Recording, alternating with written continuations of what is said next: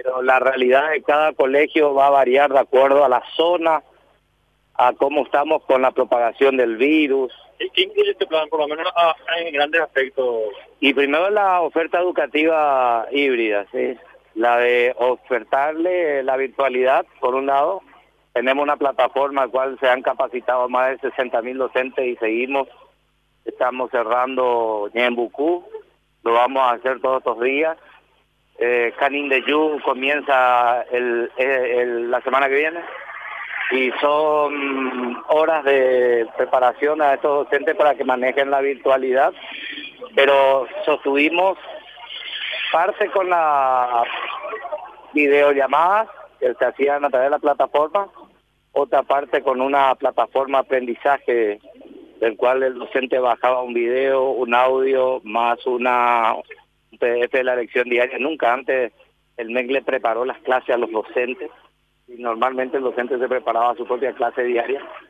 Este año 2020 nosotros teníamos una plataforma donde bajamos, los docentes bajaban, por eso que la plataforma del MEC, según la, el movimiento virtual, es el primero en la República, por lo menos Alexa se señala de esa manera en cuanto a la virtualidad, cómo se movió, porque los docentes abordaron esta plataforma.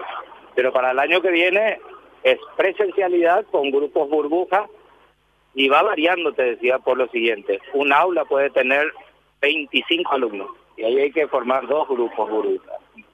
Hay otros colegios, aulas en el interior que tienen 6 alumnos, 8 alumnos, 10 alumnos, otros tienen 40 alumnos. Entonces, por eso te decía que de abajo para arriba saldrán las soluciones de las de la de las burbujas.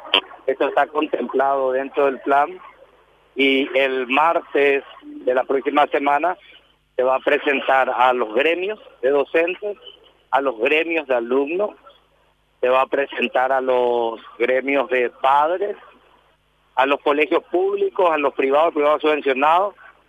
Fíjate vos la modalidad piden algunos colegios privados sostener la virtualidad los primeros seis meses. Ellos piden no volver. En algunos casos subvencionados. Otros dicen no volvemos. Eh, algunos colegios privados no subvencionados están en la misma temática. Entonces tenemos que trabajar con ellos. Pero hay un marco rector que hace parte del plan. Bajamos el martes. Cada gremio, cada sector va a aportar y va a ser similar a lo que se hizo este año. Este año hicimos un plan de cómo vamos a desarrollar el año. Esa primera etapa que era una evaluación cuantita, eh, cualitativa, y luego una cuantitativa con evaluaciones. Eso se decidió entre todos, por más que hay algunos gremios por ahí que dicen que, no han tomado decisiones ellos. No es verdad, está grabado, fue reuniones virtuales y fue aprobado por unanimidad. De la misma manera queremos dialogar con cada sector, poner de manifiesto en la mesa el plan y que cada uno vaya aportando y construir juntos un desafío del 2021 que no va a ser nada fácil. Ministro, sobre los recursos de la Unión Europea, ¿hay denuncias de por medio? ¿Qué nos puede decir al respecto? ¿Sobre qué denuncias? La Unión Europea pidió una aclaratoria sobre... ¿Sobre qué? Eh, el, el MEC pidió adenda, ¿verdad? a la Unión Europea. Ah, no, este es sobre un tema relacionado a la utilización que fue objeto de debate con la interpretación de, mi, de nuestra compañera de trabajo, la ministra de la Niñez, que es el tema famoso, terminología de, de género, perspectiva de género, enfoque de género, que estaba contemplado dentro de, de el préstamo de la Unión Europea que aprobó el Congreso. Lo más raro es que se le juzgó a la ministra por la utilización de esos términos.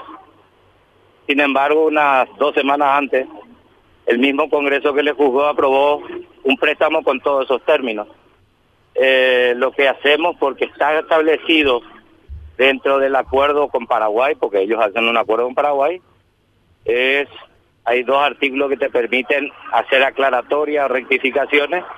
Entonces lo que propusimos es darle el marco constitucional darle lo que desde el punto de vista del derecho positivo paraguayo que entendemos por género y perspectiva, un poco lo que explicó la ministra en la Cámara aclarando y, eso lo hicimos nosotros hace 15 días atrás y enviamos una nota al canciller que es la vía, el canciller pasa a la Unión Europea y en tres meses ellos dicen ok, si Paraguay interpreta de esta manera, conforme a su constitución, nosotros, la Unión Europea es muy respetuosa en ese sentido, así que eh, contestando un poco para entender que no es una denuncia, es una es un pedido de rectificación. ¿Y llega presupuestaria, ministro, para lo que va a ser el tema de bioseguridad eh, para el retorno a clase? ¿Cómo se va a trabajar al respecto, atendiendo a esta situación de las instituciones en el interior específicamente, también que padecen de mucha